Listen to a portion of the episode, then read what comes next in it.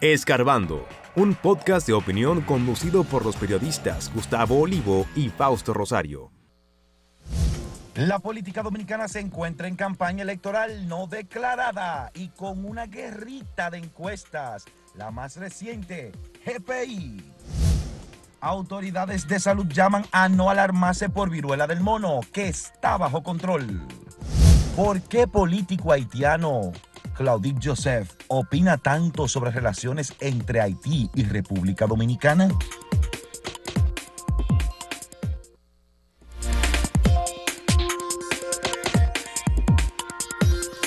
Estamos asistiendo en estos días a una campaña electoral no declarada, porque se sabe que la campaña oficial la declara la Junta Central Electoral, que es la institución que tiene la autoridad para hacerlo. Pero la política no descansa y aunque se argumenta que se trata de actividades de carácter interno en los partidos, lo cierto es que los aspirantes presidenciales únicos, en el caso de Fuerza del Pueblo, que es eh, el expresidente Leonel Fernández, y en el caso, digamos, del PRM, que aunque hay otro, el más notorio es el presidente, y en el caso del PLD, que son varios aspirantes, eh, constantemente, si no hacen pronunciamientos directos pidiendo el voto de la gente, pero sí promueven o, lo que hacen o, sus planes de gobierno y mantienen a sus seguidores eh, en constante actividad y no podían faltar las encuestas. De un tiempo a esta parte han aparecido muchas encuestas.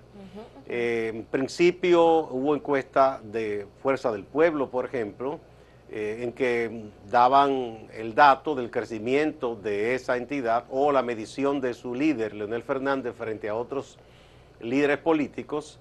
Y luego también varios aspirantes presidenciales del PLD han hecho sus propias mediciones. Eh, alguien está diciendo la verdad y alguien mintiendo porque todos dicen que están.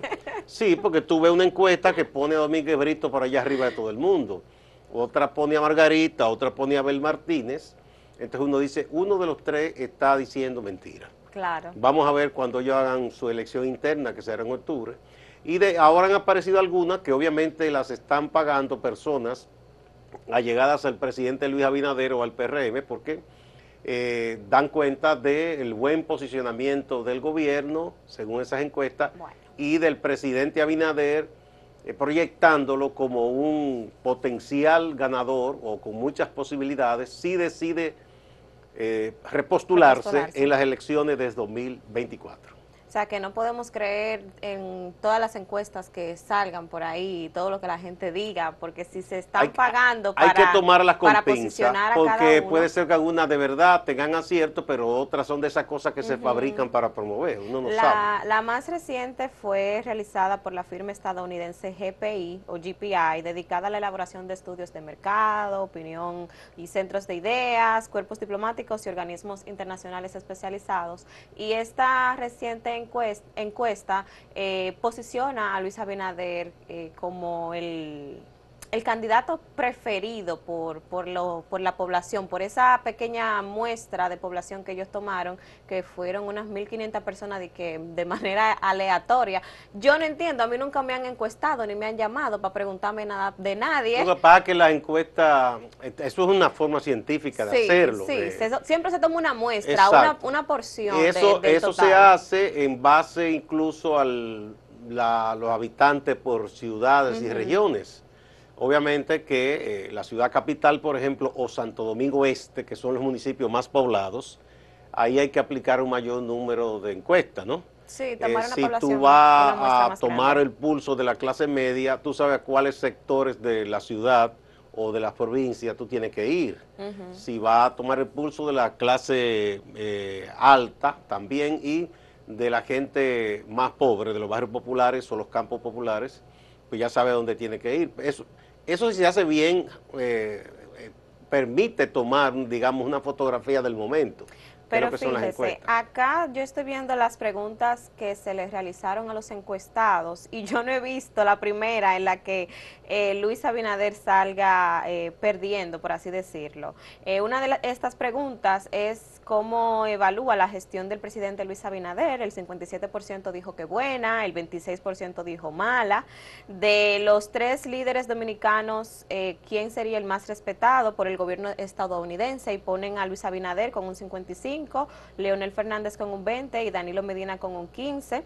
Si se trata de corrupción y crimen organizado, ¿cuál de estos tres líderes dominicanos se identifica más cómplice? La gente en un 45% dice que Danilo Medina, un 35% Leonel Fernández, un 12% Luis Abinader eh, quién es el líder más honesto de acuerdo a la percepción de los encuestados. En un 88% eh, la gente entiende que Luis Abinader es el más honesto de los tres, luego eh, seguido de Leonel Fernández con un 6% y Danilo Medina con un 4%. Entonces como que todas las preguntas dan un buen resultado o posicionan al presidente Luis Abinader. También el informe o la encuesta tiene como un análisis psicológico de Leonel Fernández y de Luis Abinader. No entiendo por qué no incluyeron el de Danilo. Esa? ¿Qué dice esa?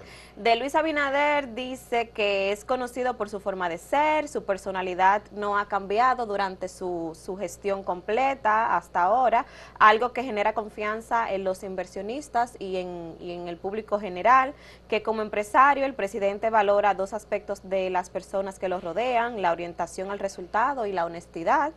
Dice que su personalidad realista, además de su franqueza, lo convierte en un gran oyente y aprendiz, como lo muestra su capacidad para corregir errores. De Leonel Fernández dice que es un individuo astuto, con un exagerado sentido de derecho. Su carácter ha cambiado durante su exitosa evolución política desde los finales de los 80 y principios de los 90 lejos de rodearse de un equipo capaz, prefiere rodearse de gente que alimenta su ego, muchos de los cuales tienen reputación cuestionable. Sin duda alguna, su principal arma política es su carisma y por ahí sigue. Bueno, habrá otras eh, seguros que dicen pero cosas... Pero yo quería la de Danilo. Eh, pero pasa que el presidente Danilo, Medina está vetado, no puede ser candidato. Más bien pudieran, como, como pasó con la ABC, eh, referirse a lo que son aspirantes. Por cierto que tanto el equipo Think Tank de Bank of America como ABC eh, pone a Margarita muy bien situada respecto a los otros aspirantes. Sí. Eh, sí, no sabemos si esa es la realidad interna en el PLD, vamos a ver. Con Margarita yo pienso, y, perdón que le interrumpa, yo pienso que Margarita dejó pasar su oportunidad. Ella, aunque esa encuesta, la que usted menciona, le, le, daba buenos números, estaba, la tenía ella por encima. La gente entiende que Margarita es más de lo mismo, que se vendió a Danilo, que eh, fíjese cada vez que ahora ella ha cambiado su imagen, ha trabajado en su imagen, se ve muy linda, pero la gente lo rechaza porque entiende que eh, ya su tiempo le pasó, que ella no, lo que está es haciendo el ridículo. A mí me parece que no, porque las personas pueden ella tiene, eh, ella tiene derecho renovarse, y más ahora que ella está aspirando. Pero sin embargo, mira una cosa, que si tú ves la parte de la tasa de rechazo, ella no es la que tiene peor, eh, más alta tasa de rechazo, ¿no? Eh, del, del PLD. Del PLD y de, otros políticos. Por ejemplo, Leonel tiene una tasa de rechazo más alta, aunque tiene más popularidad, al mismo tiempo tiene que luchar con esa tasa de rechazo. Ahora, ¿usted se imagina que los tres candidatos sean Luis Abinader, Margarita y Leonel? Eso es lo que proyecta el, el think tank de Bank of America, que dice que sería un hecho inédito que se enfrenten dos ex esposos. Ay, eso es. Eh, yo no sé si sería la primera, había que revisar la historia en muchos países, pero sería curioso esto, ¿no? Lo que tú puedes saber es que ahí ellos no se van a atacar mucho, porque hay una cuestión hasta de respeto de por medio, ellos tienen una hija en común, fueron esposos, y tú sabes, eso, eso uno, digo, hay cierta barrera que no se pasan, ¿no? No se van a ir a ataques personales. Bueno. Ellas no, pero sus seguidores sí. Ah, no, porque siempre hay gente que no le importa y no tiene freno. Ese tipo de gente que le hace mucho daño a la política y a los candidatos, por cierto. Gente que le encanta embarrar y, ese, y eso no, no lleva nada ni, ni aporta nada. Vamos a la pausa, pero antes vamos a decirles a las personas la pregunta que hemos puesto como el ex procurador en un comunicado dijo que era inocente y él no se ha robado ni un peso ni nada, le estamos preguntando a la gente que si creen que Jean Alain es inocente como él mismo alega, sí o no.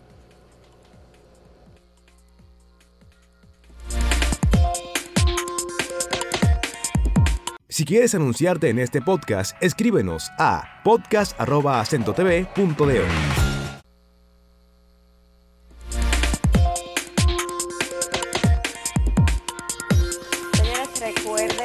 para ver este y otros programas que se transmiten por Acento TV, usted puede acceder a acentotv.do y ahí podrá encontrar nuestra programación completa, programas de espectáculos, cine, opinión, una revista informativa, entrevistas y además también puede acceder a los diferentes podcasts que desde Acento TV se producen.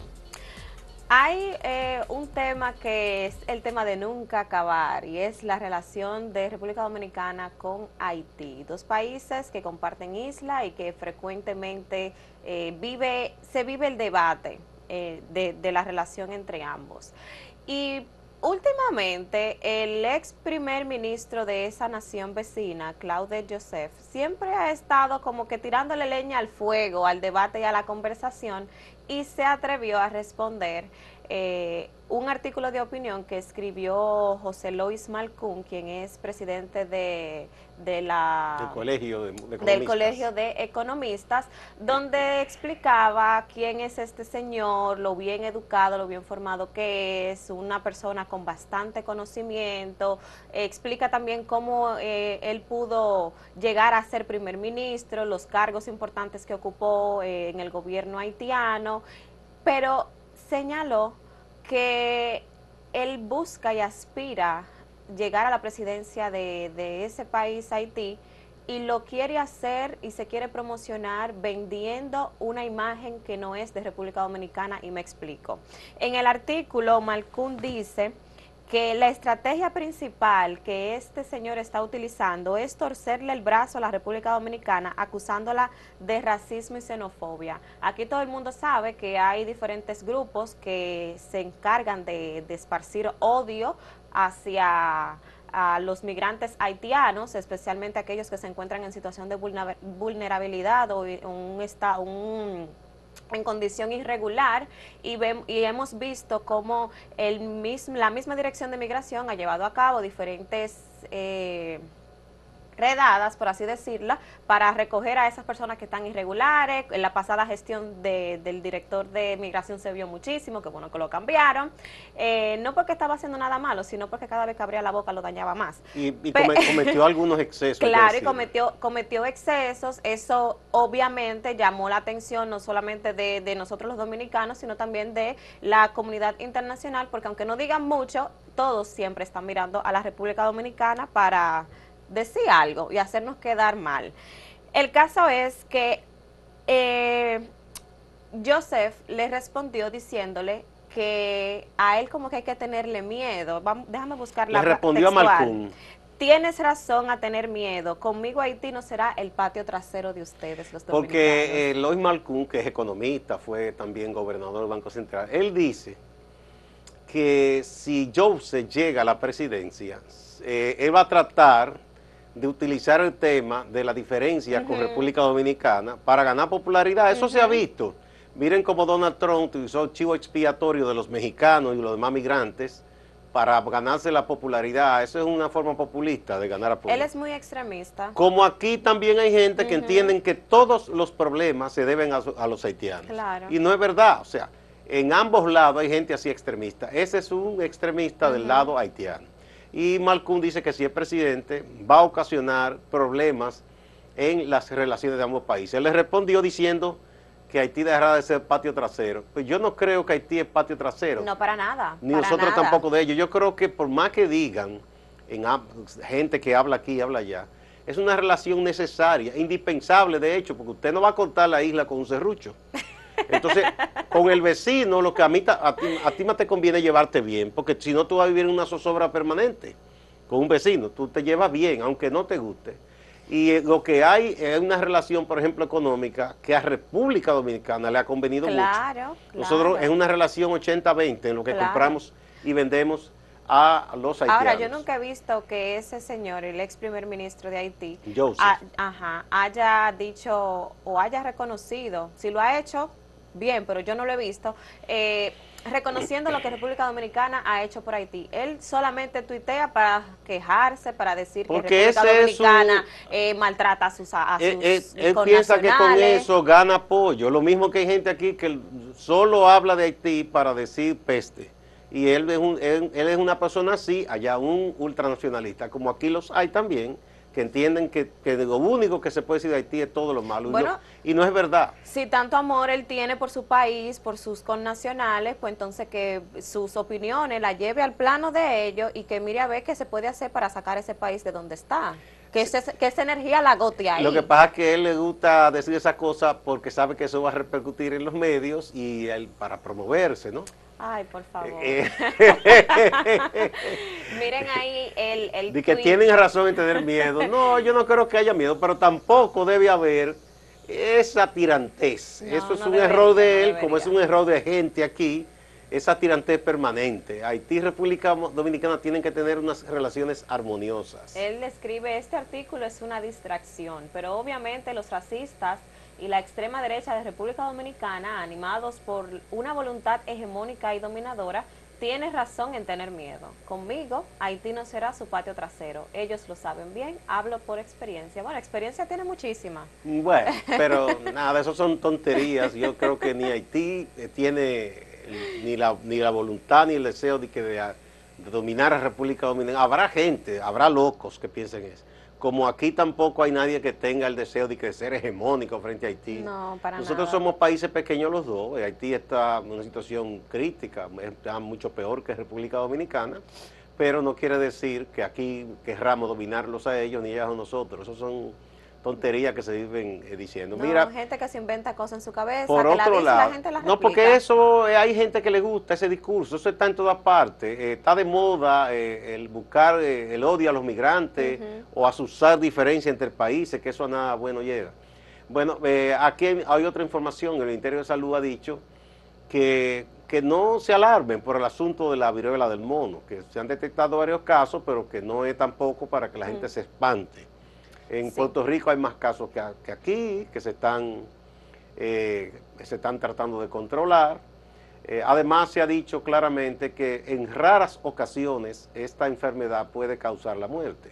Y que también no es una no no es una infección comunitaria, no es que se está se ha esparcido por el territorio No, no, no, completo. no es que Son casos eh, específicos, Aislados, sí. aislados, de personas que han estado en el en el exterior eh, y y qué bueno que ellos le den seguimiento porque la gente muchísimas veces se alarma por poca cosa y mucho más cuando no tienen esa, esa información de primera mano. Ahora la, alar- la alarma es con la famosa araña marrón, que si está en el país, que si no está, que si pica, que si no pica. Que... Ya medio ambiente, los técnicos de medio ambiente dijeron también que es posible que haya, pero que tampoco es que tenemos eh, el país lleno de esas arañas. No, no. Hubo un poco de amarillismo en algunas informaciones que se difundieron. Mira, eh, por otro lado, también la gente debe tener cuidado en estos días de tanto calor y de lluvias con el asunto del agua que se almacena a veces en tarros,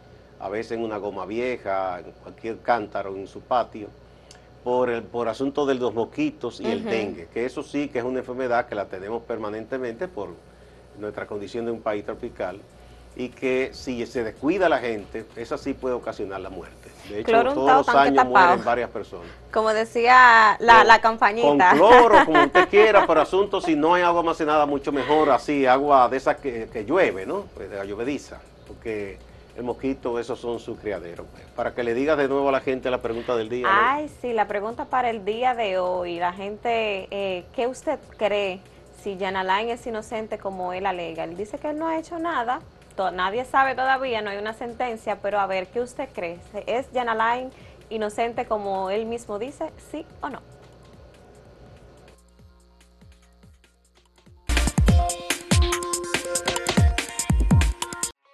Síguenos en redes sociales, arroba acento diario y arroba acento TV.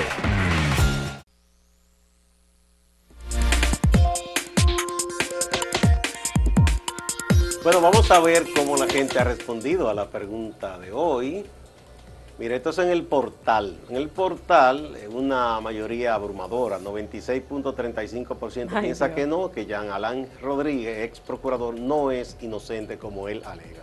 Mientras que el 3.65% apoya a Jean Alain y piensa que él es inocente.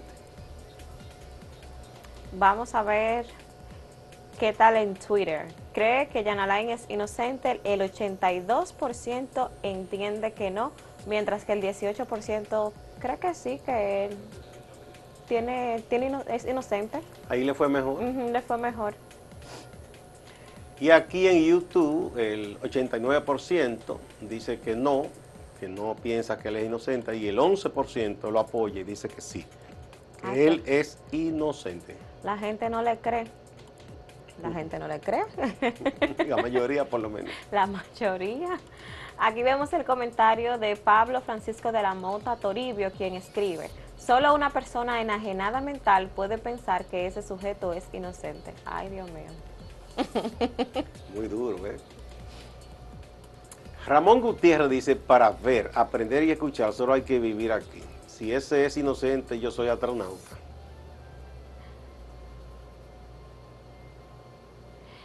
Henry Silvio comenta, los que dijeron que sí son sus familiares y colegas. Es posible, porque la familia siempre apoya a uno, ¿verdad?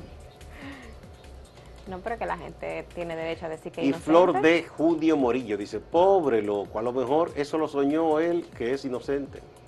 Ay, Dios mío. William Mejía Hernández, hasta que un juez no compruebe su culpabilidad es inocente. Ay, yo lo apoyo. Es verdad, esa, es, la ley, así mismo. ¿eh? Bueno, hemos concluido con esos comentarios que agradecemos. Vamos ahora con nuestro colega Máximo Laureano a la ciudad de Santiago. Gracias, saludos. El juez de la Oficina de Atención Permanente del Distrito Judicial de Santiago aplazó para este viernes la medida de coerción que se conocería contra dos hombres imputados en el caso CAF.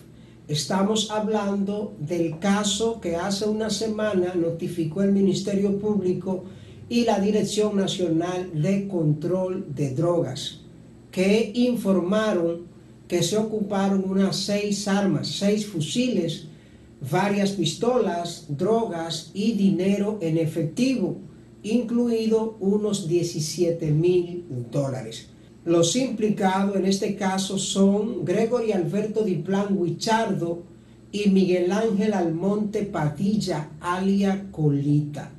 La razón por que se aplazó la medida es porque los abogados de la defensa pidieron más tiempo para preparar los presupuestos. A propósito, los abogados encabezados por Ramón Estrella han denunciado que el apresamiento, el allanamiento de sus representados se llevó a cabo de manera ilegal y dicen que van a demostrar eso en la medida de coerción. Se ha iniciado una investigación para establecer lo del robo en la Junta Distrital de Canca La Reina. Es una jurisdicción que pertenece al municipio de Moca, provincia Espaillat. Algunos detalles en relación al robo lo ofrece Víctor Bretón, encargado de esta junta distrital. En la madrugada del sábado, eh, una hora que todavía no se ha podido precisar, desconocidos rompieron la puerta principal este, de esta junta distrital y penetraron hasta nuestra oficina, específicamente a, un cuarto que tengo a, mi derecha, donde había un arma de fuego guardada y que fue sustraída. Junto con el arma de fuego también había la suma de 467 mil pesos. Y debo decir que aquí tenemos cámaras de vigilancia y el deber fue sustraído también. O sea, eh, penetraron, rompieron y todo lo que tiene que ver con la parte de la vigilancia de cámara también fue destruido. Representativos de la Asociación de Fabricantes de Cigarros de Santiago y el Cibao han convocado para una conferencia este jueves. Se trata de la conferencia Pasión, Tradición y Compromiso hacia la industria del tabaco en la República Dominicana. Aunque no se ha anunciado de manera oficial, se espera que el presidente de la República, Luis Abinader, participe en esta actividad. Distante, pero pendiente, actualidad y objetividad desde Santiago. Siga con la programación.